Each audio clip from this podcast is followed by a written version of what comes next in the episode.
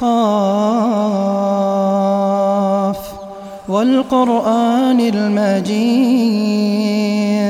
المجيد يقول المفسر الكريم والمراد به الرفيع القدر الكريم كما قال المفسر أو الرفيع القدر وقيل الكبير وقيل الكثير.